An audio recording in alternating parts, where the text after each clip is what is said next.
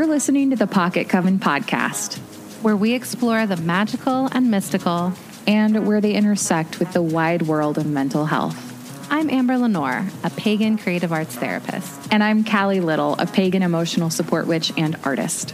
We invite you to listen, connect, and deepen your relationship to magic and to yourself. We're the coven in your pocket. Anyway, we're back. Hello, and welcome to year three, as Amber pointed out, because we have completed two years of podcasting, which I can't believe. Yeah. And I feel like everything has changed in my life since the moment we started podcasting. The last two years have felt like several hundred years. Yeah, dude. That's very fair. Yeah. I mean, yeah. we started this podcast not knowing we were cousins. I mean, there's that. There's that beautiful thing, which I feel like is that's like the hook to get people to listen. Like we found out on the show. Um, and yeah, there's been a renaissance in your life. My life has changed quite a bit, but not quite as much as yours. I went for a hardcore ego death. You know, sometimes that's just what you got to do. Well, that is what happens when, you know, you eat what you find in the woods a bunch. So it is. And then you become a slut witch. Yes. Which is why we're here today because we are sacred sluts and maybe you are too, or maybe you're like, what the fuck is that? Also, that sounds offensive. How dare you call yourself that? Well, let me tell you, words are what we make them. And I, I say that with an asterisk uh, because there are certain words that I would never say, but slut, absolutely. Absolutely. Mm-hmm. And, mm-hmm. you know, the witch and author Gabby Herstik, I think, is the first person who I heard use the term sacred slut. She does a lot of writing about it um, both on Instagram and on her Patreon, and I think in her books. And she talks a lot about that in relation to Lilith, who I did a uh, Self as Myth episode on last spring. Um, and Lilith is definitely a sacred slut archetype for me. She comes up a lot in my sex magic. Um, like she demands to be there. So what? Who am I to deny this primordial goddess? I have seen Callie walk out of a room where she was doing like vision questing, and she's like, "Well, God, you know, Lilith is there. She just came running in, so she's here, and we just got to deal with her." And I was like, "Fuck yep. yeah!" she she's not a quiet one. Like Hecate, I feel like is like, yes, you know, Lilith is like, "I am here, and you are gonna listen." Lilith is like a like screeching yes. banshee yeah. level. She just flies mm-hmm. on yeah. in, and you know, people who don't experience these things or believe in them are probably like, these bitches are crazy. Yeah, yes, absolutely. You're not fucking wrong. Keep listening. See what happens. Yeah. I don't give a shit what you think. and I mean, what is this podcast if not an effort to explore the intersection of whatever our experience of magic is and our mental wellness? Because we could just say, well, you sound fucking bananas. Or we could say, well, is that helpful? Is it harmful? If it's just helpful, then it's not really an illness. I will readily engage in a battle of wits on why things like that make sense, like the aesthetic distance that's available and labeling the way you feel as Lilith and how creating story and narrative helps you understand your experience and that calms your anxiety and then you are a more productive person. Like we can do that whole mm-hmm. thing and that's a big part of what this podcast is to me is like making those intersections and links between each other. And at the same time, like as I grow into it, like I just kind of don't care to explain myself so much anymore. I'm like, yeah, I just feel Hecate over there. and I don't, I, I know, and like I, I don't have to, I don't have to spell that out for you. You can think that's weird, or if you understand what I'm talking about, I fuck with you, and now we are friends. you know, it's also just a great way, like of vetting the people that you want to have around you. Mm-hmm. And the same with being a slut. Mm-hmm. Like anyone who would be offended by hearing me call myself a slut, mm, I wonder if we have the same values or if we understand the same things. I mean, or if we're at the same level of life experience, which I say in a non judgmental way. Um, but, you know, when I was maybe 20, I might have been like, ooh, that word feels like way too spicy for me because that was before I really did a lot of work on being comfortable with sexuality. Mm-hmm. So, you know, we're always trying to maintain awareness of different people's journeys, but also in our personal lives, like, yeah, I, I'm probably not going to hang out with somebody who's like, ooh, slut. What a terrible word for you to prescribe yourself, you know? Right, right. And I understand why that word is problematic for a lot of mm-hmm. people. I, I looked up the definition and it's a lazy or slovenly woman. really? definition of slut, which which I was or no, I'm sorry, not lazy, dirty. A dirty, slovenly woman. Which I was like, Mmm, spicy. Also, kind of true. I am a little dirty. I mean, I don't mind being dirty. I don't mind pulling twigs out of my sweaters yeah. and being nasty in the but bogs. But it's not about personally. promiscuity. No. Wow. No. Actually, in, in fact, one of my clients just this week um, had mentioned that definition that it means like an unclean or dirty woman is is where it began in the 13th century in Europe. And then it has come to now mean a promiscuous woman or a woman who is having sex outside of marriage or without, you know, being married. And it is rarely a man who is a slut. It's always qualified like man whore, man slut, mm-hmm. right? Like we all understand that slut means woman. Mm-hmm.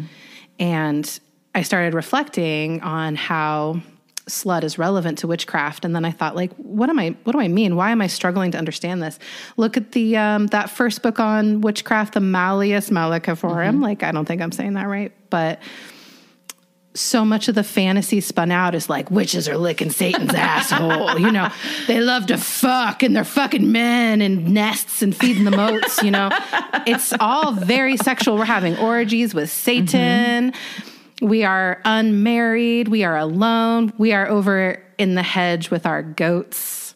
Yeah, or you know, if you're if you're me, you're not unmarried. You're just an adulteress. Ooh, yeah. yeah. You ever think about that? That's illegal it is also, I mean, polyamory technically illegal um, because it's adultery. Hmm. Also, sodomy is still illegal in a lot of places. Like there are a lot of outdated rules governing our bodies that we just kind of stopped paying attention to, and therefore things have evolved, which I think is really mm-hmm. fascinating. Mm-hmm. My thought when you said uh, that sluts are dirty, unclean women was well, in Christianity, they say uh, cleanliness is next to godliness. So uncleanliness would be next to whatever the fuck pagans are, right? The devil. Right. right. And the devil in the lens of Christianity is anything other than God. So to be unclean is to be a sacred slut. Exactly. Wow. Look at that. look at that full circle shit. Episode over. Done. We boom roasted. uh yeah. So you and I have both been sacred sluts all summer long, and now it's fall. It's harvest time. yes. Um yes what do we what do what tales do we want to unwind for our listeners? listeners, get ready for a deeply personal dive into our sex lives. Here we go. Just kidding. I like to make everyone guess because it's none of your fucking business. But I can't talk about my experience of being a slut or being this dirty, sex loving witch. Mm-hmm. For me, inhabiting my body at all as a form of magic. And being a sexual person being sexually open kind of makes me a witch right in the more classical context that we were talking about earlier. But beyond that i do use my magical practices particularly like meditation and tarot and you know nature magic sea rituals and active imagination um, to access my sexuality and connect to other people sexually. And I also feel like being just a queer person has its own kind of magic and craft and being a non monogamous person provides many, many opportunities for connection and emotion, thus, more opportunities for magic, you know, just in the process of trying to stay healthy and aligned with other people. Magic has been incredibly supportive to to that process. Um,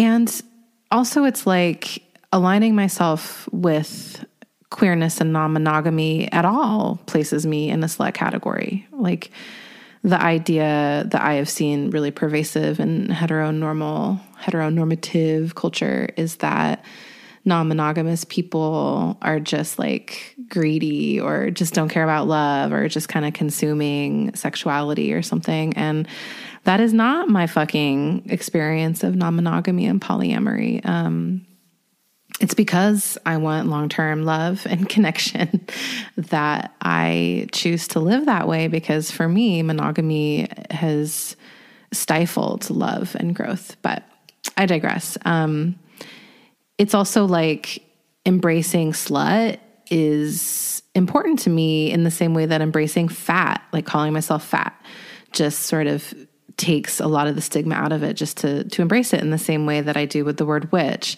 It's not that I don't understand why those terms have been historically used to malign and oppress people. It's that I'm seeking to subvert the issue entirely. Yeah, being polyamorous and queer, I mean it's it's opening yourself up a lot. Um, in our Patreon content, you mentioned that it's very vulnerable, and it is. Um, not so much at this point in my life, not so much because it's like coming out. Like I've, I've never been closeted about being queer. I was even as a young person, I was like, well, I don't know, maybe I am. I I wouldn't know. And I have been poly for 12 years, 11 years, something like that. And have just never really cared if people think that that's okay or not. Of course, I, I get um, self conscious about it with my in laws because I really want them to know that I love my spouse and never want to hurt my spouse. And also, like, you know, people are going to think what they're going to think. And my in laws are very supportive. I want to be clear. Um, they, they're all very sweet people. But I don't really worry about coming out. What I mean with vulnerability is um, opening yourself up to relationships is like 99% of the time going to hurt you, right? Yeah, it's a very risky choice. Yeah. I mean, most relationships end before death. And when they don't, they end in death. so, like, right. pain is the price of love. And mm-hmm. I brought this up to my therapist recently, and I was like, okay, so here's the thing that I keep thinking. It seems like in order for me to have fulfilling relationships, I have to risk being really hurt. And they were like, yeah. And I was like, okay, I was really hoping you'd have like a secret there that you'd be like, actually, here's the cheat code. And they were like, no, no, you're right. It is always a gamble and you're probably going to get hurt. And that's part of it. And I will tell you that I hate that. I don't. I, I, was not expecting you to say that. Let me say how much I fucking hate that. you know what? Me too, cousin. I fucking hate it. Yeah. It's a it's a steep price. Yeah. I'm willing to pay the price. But it's steep. I'm always willing to until I'm going through it and then I'm like this is stupid and I'm a dumb bitch. Me too. Me too. I like, God, just the other day I was processing something with my spouse and I was like, you know what? I fucking hate this. And I'm going to say right now because I need to say this because I'm processing and I want you to understand that this is not me making a decision about our future, but I fucking don't want it. I don't like it. I don't want it. I hate this. It's stupid. But, and I, I like to be clear that when I'm processing, my feelings are not about changing track. They're not about me fixing something. They're about feeling how I feel. And there are some things that, you know, you don't want to say to a partner. But if you have a lot of conversations and your people know that you're allowed to say, I hate this and I don't want it, and that that doesn't mean you want to change your life, that's a different thing. Yeah. Yes. Yes. I resonate so heavily with that when I get activated by any of the relationships I have. My brain is like, you have fucked up. Oh, uh-huh. you really did it this time. Alone forever, bitch. You know what? Turn off that phone. Close all the windows. Don't let them ever see you again. Hide. Get small. You fucked up. And it's excruciating. And now mm-hmm. I understand why, when I was younger, it was so much more tolerable for me to be with partners who were very distancing from me or very emotionally unavailable from me for different reasons in different ways because I was actually less activating. Yeah. Having partners look me square in the face and be like, I want to know how you feel, who are drawing me forward. I'm like, ah, this is strange. And I did not know to expect that. I was like, I want to have more fully aligned relationships. I want to be slow and intentional. I want to have deeper intimacy. That's so fucking cute. Oh, you want to have deeper intimacy? You're going to have so much more pain. So much more pain. Yeah.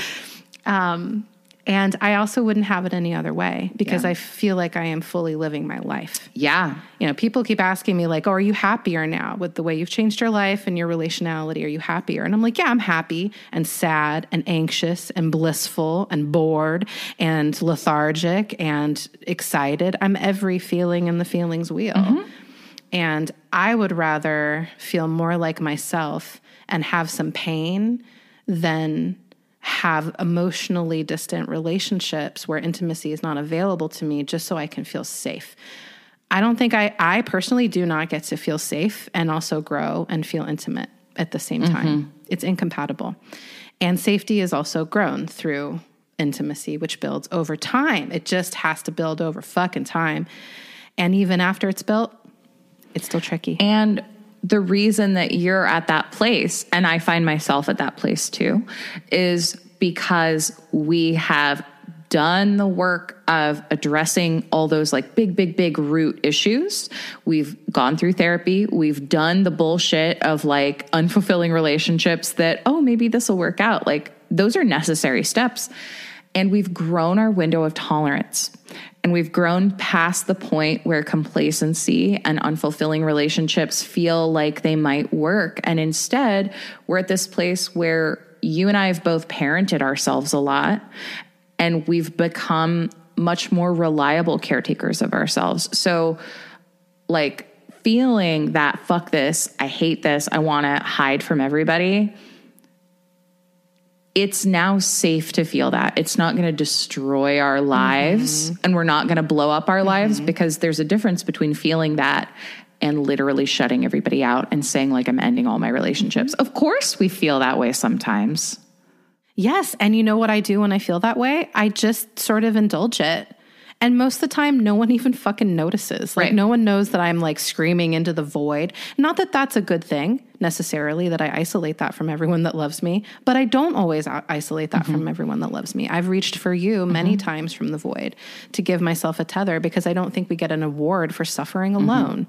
Like, I don't think that's like makes me better, but I do think it is helpful to indulge the part of us that just wants to go deep. Yeah. Like, okay, we're just going to lay in our bed and cry and scream and listen to to Hole. Okay, that's fine. Yeah, I listen to her scream. There goes Courtney Love screaming again. You know, and it really helps me a lot. I think before we were recording, I was just like driving around the Olympic National Forest, like crying to death grips. Whatever needs to happen. Whatever fucking needs to Well, happen. because you're processing, right? You're in that moment with yourself. Right. That's feeling. That's not, there's such a difference between feeling something that's coming up and allowing it and burrowing into it. Like, there's a difference between Right. saying, I'm dysregulated, so I'm going to tend to my wounds and I'm going to let myself cry in my bed. And I'm dysregulated, so I'm going to send that text that's like, fuck you, never talk to me again, and block this person's number.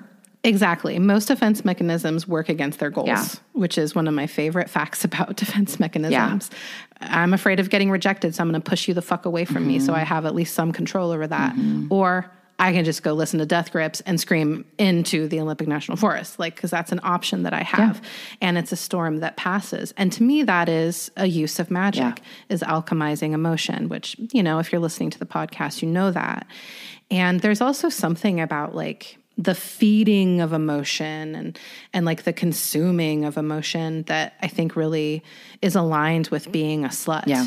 You know, the slut as an archetype is promiscuous is feeding is taking mm-hmm. and there's all those archetypes of witches feeding and taking like um, i'm thinking of uh, the the witch from snow white who has to be the fairest in the land mm-hmm. you know what i mean like she has to be the most beautiful to maintain sexual power or in the witch the vive witch um, you know, uh, Thomasin's little brother is seduced by a witch who looks like a beautiful woman. So there's this congruence, I think, between the feeding of emotion and the feeding of sex and the feeding of witches, mm-hmm. that witches are consumers, you know, mm-hmm. like uh, we're greedy bisexuals. We want everybody and we want to consume everything. And I'm inclined to just like follow that impulse because I think that is a feature of being a witch is drawing things into us and spilling them out.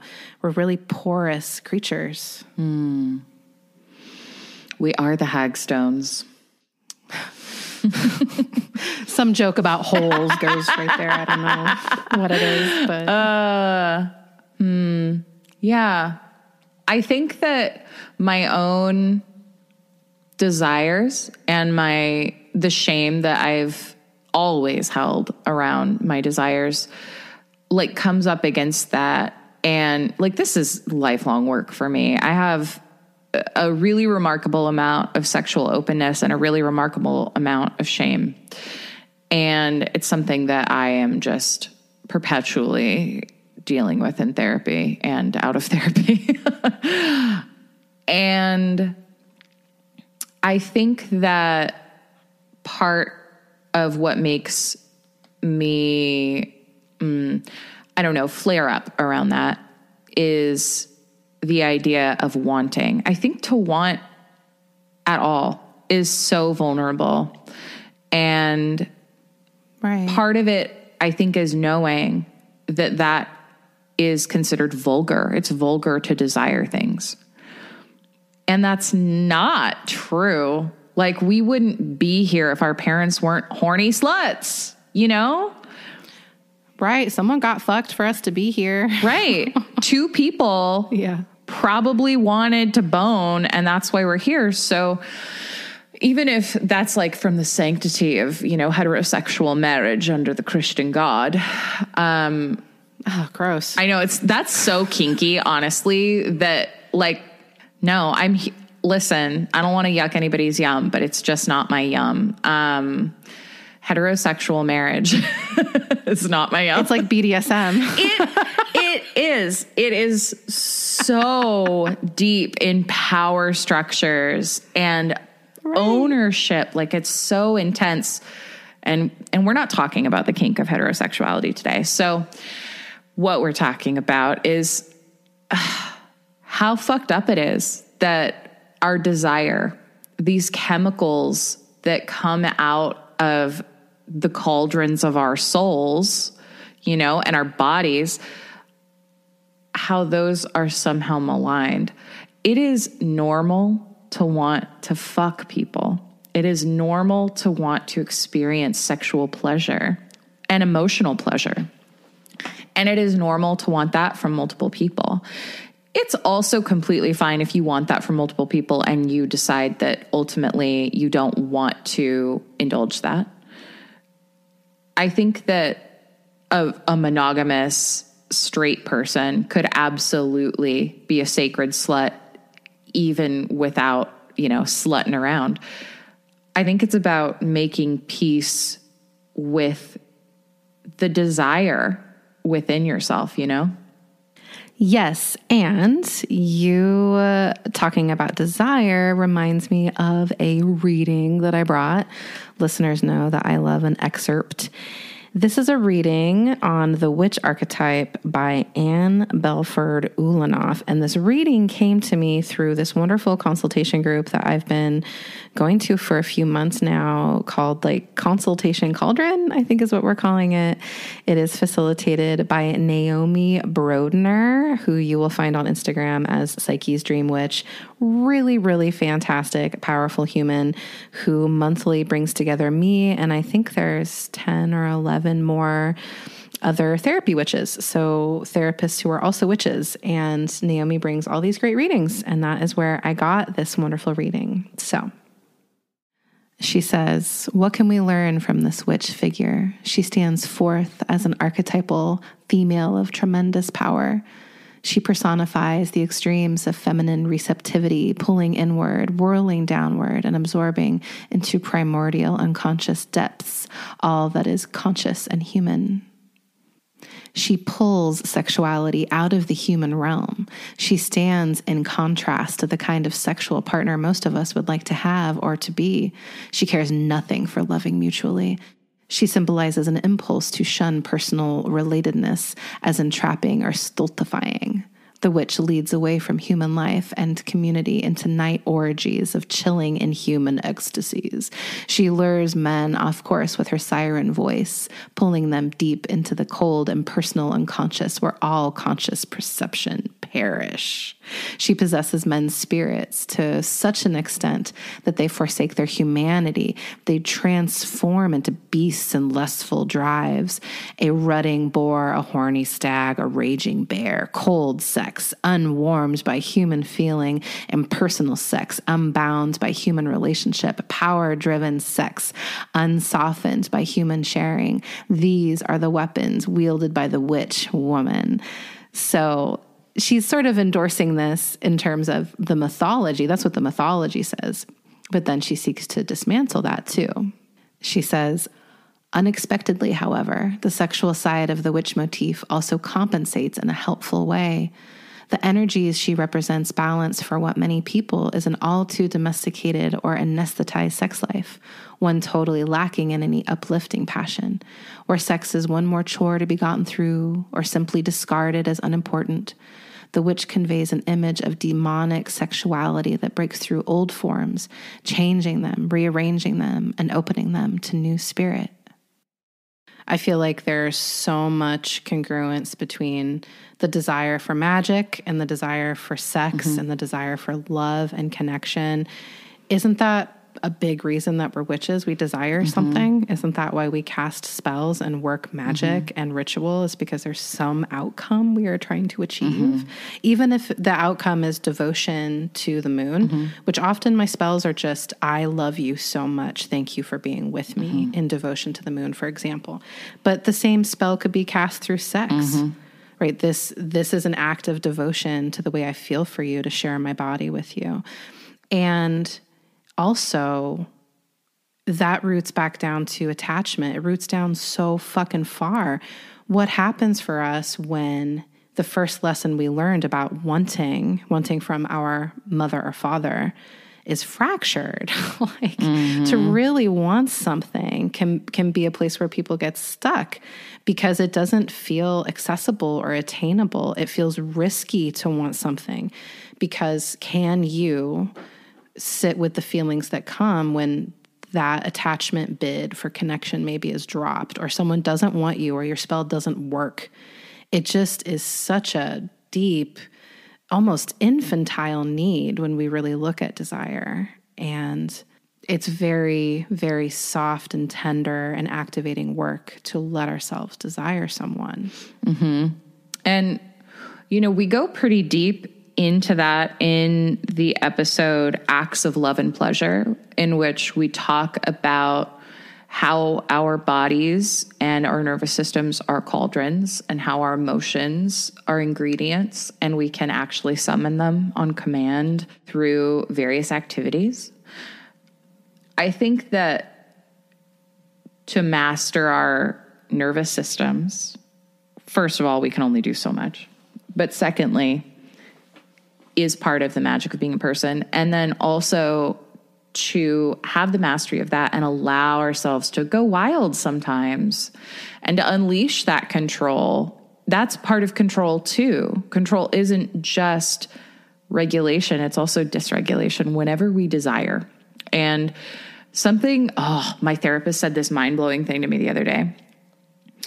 They said, an emotion is something you notice in, in your mind, it's like a state of mind dysregulation is not necessarily unpleasant. Dysregulation is when you feel something in your body. Mm-hmm. And I was like, holy shit. Happiness, right. joy, love, sexual desire, those are all dysregulations. And Mm-hmm. Sometimes being dysregulated is beautiful and wild and fun and freeing, and it can encourage us to experience new things it's just important that we're grounding. We're doing that work of maintaining our states of mind and ourselves, our boundaries. So, so much of that wildness and that freedom is also about knowing that we have this safety net of self trust and mastery of ourselves. I saw a great post from Softcore Trauma. I really love like that account. Instagram. Love Softcore Trauma the the point of healing is not to never be dysregulated. It's you know you're going to yeah. be dysregulated. It's necessary, and that blissful, excited sexual states is a form of dysregulation. You're out of your window of tolerance. You're not in the middle. You're maybe hyper aroused, but it feels good. You know, dysregulation isn't always bad. It isn't always every negative or triggering feeling you're having. And that has been an important learning for, for me because there's such an edge, you know, like that moment of like intensity, maybe during sex when you're feeling just like so aroused and so excited. And then you're laying in bed next to each other and then maybe the vibe gets off a little bit and you get really, really, really activated. Mm. Have you had those moments before? yeah, obviously. yeah, of course you have. Of course you have. Because your nervous system's already just like torqued, yeah. you know, from all the connection and all the chemicals and and uh, the vibe can can change, the tide can change yeah. because you're not actually in your window of tolerance. So being gentle with myself, even when I'm doing something that feels really good, has been really important. And a practice I've begun incorporating to stay aligned with myself and care for myself within the context of, of love or romantic love is detachment within love, is separation and allowing that to be safe. And that can feel very counterintuitive. Like if we are loving each other, we are like up each other's ass every second because we need to solidify this love and I don't want to lose you. And that is just like anxious attachment. And it doesn't actually, ultimately, my experience has taught me that it doesn't actually make me feel any more secure. It's knowing that I can separate or detach from a loved one and then reattach to them is where I find security. That I can take my hand off of you and you will not fucking disappear. And I was in consultation with the group that I mentioned before, and we had a wonderful guest. Um, her name is Marcella um, Kroll, so K R O L L. You can find her at Marcella Kroll on Instagram. Really wonderful witch. And there's a meditation that they taught where you take yourself to a sacred space. It's your space. And I immediately could see my space, and it was this like beautiful under the sea grotto. It looked very much like the pool under the waterfall that I've been swimming in all summer. Just very beautiful. And go down in there and look around and see who's there. Mm who's in there. Invite them all out, even the ones you love and want to be there. You cut cords with everyone at the end of your day, mm-hmm. not just the people that you want to cut cords with, even people you might be scared to cut cords mm-hmm. with, you know. And I look to the left in this in this uh, meditation and there's my lover. Like that I don't want them to leave, like be in my grotto indefinitely. Like don't ever leave me. I don't want you to go. But secure attachment is about toggling between intimacy and isolation, mm-hmm. being able to go between those polarities, and that being separate and being cord cut from the object of your desire is just as important and vital and potent as being connected to that person. I have to be able to trust that they will come back into the grotto tomorrow. Mm. And if they don't, that is their will, and I release them. I'm not going to hold the cord when someone is trying to detach from me. I have done that and it is laborful and it doesn't allow me to attach to other people who might want to attach to me. Yeah. so that that meditation has been really fucking impactful. It's been great. That reminds me of I'm reading this book right now, Letters to a Young Poet by Rilke. And Oh, I love that book. yes, and also I'm not 100% sure if Rilke is the pronunciation, but y'all know who I'm talking about. It, it is. Great. Yeah. Thank you, academic. Um, something that he insists throughout his letters, throughout his work, is we are all alone. And something that I really love about his stress on that is that he doesn't stress we are alone and it is terrible. It's we are alone, period it's not a bad thing. It simply is, and I really vibe with that. It's kind of a uh, a root of Stoicism as a philosophical practice, and the cord cutting ritual. You know, it's something I talk to a lot of my clients who are parents about because there's this idea that if you love someone, they come first, and that it can't be true because Mm-mm. if you love somebody and you don't put yourself first, you can actually never even know if you love them because you are out of touch with yourself and you are considering them before you, which means that you've abandoned yourself. You are the only life partner you truly ever have because you were there the moment you were born. You've been there for every single minute of every day, and you will die with yourself and yourself alone. And that is holy and beautiful. And the fact that we can never fully know if another person truly understands us creates a drive to find new ways of expressing ourselves, to be creative, to make poetry and art, and to talk to each other. So the fact that we are alone is holy because to be alone is the drive to connect. And to be alone is simply how we always will be. Sacred sluts, you're gonna die alone. Welcome to being a witch slut. No one will ever be with you. you are alone. No, but but in all seriousness, I fucking agree with you. I really yeah. do. In my 20s, and I'm not throwing 20s Amber under the bus. I completely understand what she was doing. What she was doing is fine. It was a necessary, necessary, it was a necessary step on the way yeah. to being who I am now. And I'm really, really content with who I am now. Yeah. It was like, I am being an empowered slut because I'm having so much sex, like volume. Mm-hmm. And for me at the time, volume meant having a lot of sex with people that I didn't really even want to have sex with. Mm-hmm. You know, like having disembodied sex. Mm where I wasn't receiving a whole lot of pleasure, but I was receiving something mm-hmm. else that was important for me at the time. But now the ability to be alone and really meet myself means that when I do attach to someone sexually, I am so present. Mm-hmm.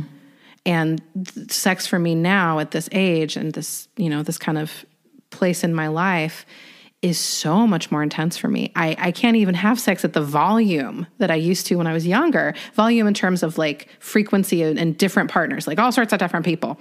Yeah. Um, I, I, for me, like being polyamorous is not about performing polyamory. Mm-hmm. Like I have 10 lovers. I kind of like max out it too, man. Like I'm open to other sexual experiences if they come to me, but in terms of my capacity to to give relationally, it's That's like quite a bit for yeah. me because it fills up so much of my body, yeah. even if it doesn't fill up so much of my schedule. Yeah. Um, and that's uh, that's only available to me because I do know that I am alone ultimately in this world, and I will keep making peace with that until I die. I don't know if any of us can ever really have peace with it, but I no longer am waiting for my other half because I don't believe that I am not whole. Snap, snap, snap. I mean, just you're welcome shit. I agree. And I think, you know, my early 20s process, I I have always been very open about my sexuality and, you know, being somebody who started having sex relatively young. Um, a lot of people would be like, "Oh, you were so young when you started having sex," and I'm like, "Don't don't like make that sad voice at me." Like my ninth grade sex life, I hear you, but it was with the first boy I was so deeply in love with, and I had great sex. My little adolescent body was having a great time. It was consensual. It was so joyful and beautiful. And then I I was very aware of the fact that love meant a lot to me. So when he dumped my ass, I didn't have sex again for a couple years because I didn't want to. And that was very empowering. In my 20s, I didn't know what I wanted, and I knew that. So if something seemed interesting and potentially fun, then I did it. And that meant that uh, you know there was one time where i was hooking up with somebody and the sex was weird and i said we need to stop. And he was like oh what? And i was like yeah i don't i don't want to do this anymore. And he was really uncomfortable. And i mean it wasn't the most fun decision for me but it was part of my process. And i remember friends asking like you wanted to fuck that person? And i was like well i wanted to see what it was like and, you know, that's always a possibility. Like, there's always a possibility that your sexual partner might stop in the middle and be like, you know what, I've changed my mind. That's part of consent. Mm-hmm. And it was never a bad thing because I knew where I was at. So if we're if we're aware of what we're doing, it's a big difference between being like I I need to be needed, I need to be wanted and and I don't know what I want. So I'm going to test out some different things. You know, go to the fucking 31 flavors right. and taste all of them. Like, what does it even feel like to want? Which part of me is wanting? What does it feel like to want, Amber? You know what? That was actually one of my first phrases as a little child was how does it feel to want? And my uncle Leo, that bitch, loves to tell that story. Amber was always saying, How does it feel to want? Maybe because nobody was taking care of me. You know, maybe it's a sad fucking story, Uncle Leo. Shut the fuck up. Actually, no, tell me, how does it feel to want? Yeah. It sounds like some 90s love song lyrics. I wonder where I got that. I think, anyway, I could go down all sorts of rabbit yeah. holes, but really, how does it feel to want in your body? How does desire feel to you? This is a place where I think that our witchcraft, working our magic, especially in self reflection and meditation, and sensory experiences, being out in nature. Um, I think that the more that we attune to our senses, um, the more that we attune to our desires yeah. and what feels good to us. Because I, I, I do think it is totally important to know logically what you want another partner, mm-hmm. right? Here's a logic, right? They would be like this. This would happen. We would go at this pace. They wouldn't have all of these red flags. They would have all of these green flags. Mm-hmm and that's fine. And then other people are complicated human beings, and they're going to come to you with their complicatedness, like, oh, I want to. I want to fall in love with a farmer. Cool. Well, which farmer feels good to you? Mm-hmm. Like, do, do, you just want a farmer in a vacuum? Like, what does that mean? you know, we really do have to notice what feels right to us. And I see this a lot in couples work and in intimacy work when I'm in role as, you know, therapist Amber is, you know, like I want a partner and I want them to be like this. Mm-hmm. Okay well, what if, yeah, they're a tech guy and they have a lot of money and they can buy you a house and marry you and put kids in you? Mm-hmm. What if he doesn't feel good to you or smell good to you or mm-hmm. you don't like the way he touches you? Mm-hmm. Now what? Really? Does it really just matter what's on paper? Mm-hmm. To be able to take what's on paper and hold that, okay, this is what I need on paper and I fucking know that. And then also, I want you so bad, I want to fucking eat you.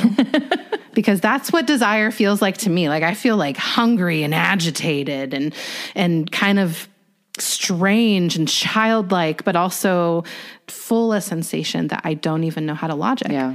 And then trying to kind of put those together at the same time. I find that when I do my tarot, I find that when I sit in meditation and look at this beautiful view that I'm so lucky to have.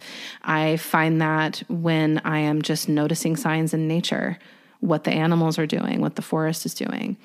All of that information is running through me as a witch. And then I'm trying to apply that to my relational and practical world. And we have the ability to do mm-hmm. that. Our witchcraft is coping, our witchcraft is a way that we can come into a relationship more aligned and experience deeper desire. So, to be a sacred slut is really to be yourself and to notice where you are in your experience of desire, to ask it questions, to be with yourself, to allow yourself to be madly in love with yourself and your life and the world and your magic. I feel good about that. I feel good about this is the episode. And I think that we'll have to do more episodes on it because it is such an unfurling topic for us. And we're both big hoes, so it'll be easy. Don't at me, okay? Like my my fucking dance card is full, y'all. Okay, like I'm not taking any applications. My mana has been strong, and I just I've been having to push people away. My red my red light's turning off. Anyway, I'm running out of analogy. But you know, Yeah. there are a lot of ways to be loved. And I uh, believe we have a new review. Oh, good segue, Callie. That was really Thanks. good. It really was like it was half assed, but yeah.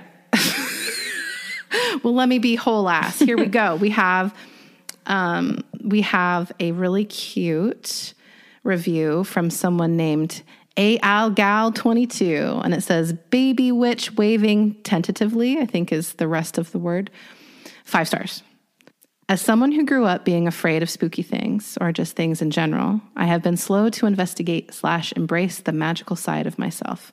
This podcast has been a gentle hand and a guiding light into the educational, empowering facets that emerge when one remembers they are a witch. Yes, we are thrilled to guide your hand. Also, I identify with being afraid of just things in general. Absolutely. There's another review, which can I read I would it? love that. Okay, it's another five star. we have so many reviews. It's great. Um, the title of the review is Obsessed. And I'm going to read the entire name that this person put on here to describe themselves. You ready? I am. re- I don't. I haven't read this, so I don't know what it will be. A1, B2, C3, D4, E5, F6, G7, H8, L9, A1, B2. Fantastic. Love Incredible. it. Into it. Incredible. I was just recommended this podcast a week ago. I have been listening nonstop. These two are so authentic and candid. I feel like I'm sitting in on the conversation with them. You are. I have learned so much. You are, like literally, that's what we're doing. I have learned so much about witchcraft, magic, and mental health. My favorite thing about these two is that they are so open and welcoming to whatever belief system you know and live by. We are. And they are genuinely just trying to educate you and give you real tools to use to improve your daily life. Oh, I am absolutely obsessed with this podcast and can't wait to continue listening. Well, we're obsessed with your review. Yeah. Thank you. What a what a sweetie little BB. what a sweet little baby. Yeah, I fucking love that. And what what a nice welcome back after our summer slash maybe also spring break. Um, we're so happy to be here. You know, having celebrated not we, we didn't really celebrate our anniversary this year because we were both busy, but yeah. it's a perpetual celebration. We never stop partying. So We are the three of cups all the time. And, you know, the goddess is the third gal dancing with us. Um, and we're just so glad to be here. We're so glad to be back.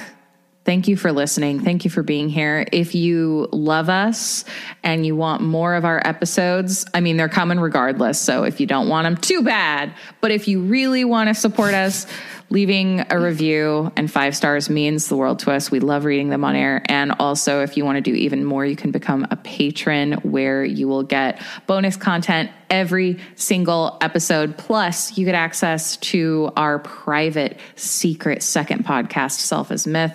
And we even published a bunch of like worksheets and tarot card readings over the mm-hmm. summer. So you'll get to view all of that as soon as you join. I mean, brooms up, put your flying ointment on it, and go lick Satan's butthole. Like a class. like a slut. like a slut. Dwight, you ignorant. slut. yes. Uh, brooms up until next time. Keep it lubed, babies. nice. Good job. I want you to know that while I was while you were walking out of the room, I was like looking at my rings. And then when I looked up after you were out of your office, your Nicolas Cage pillow frightened me. Because I looked up and I just saw a face, a tiny man face, and I was like, huh. Oh.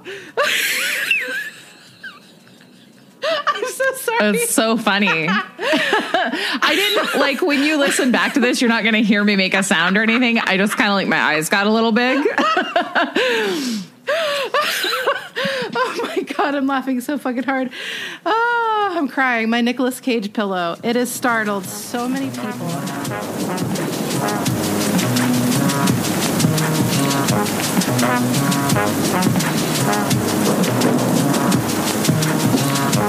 Música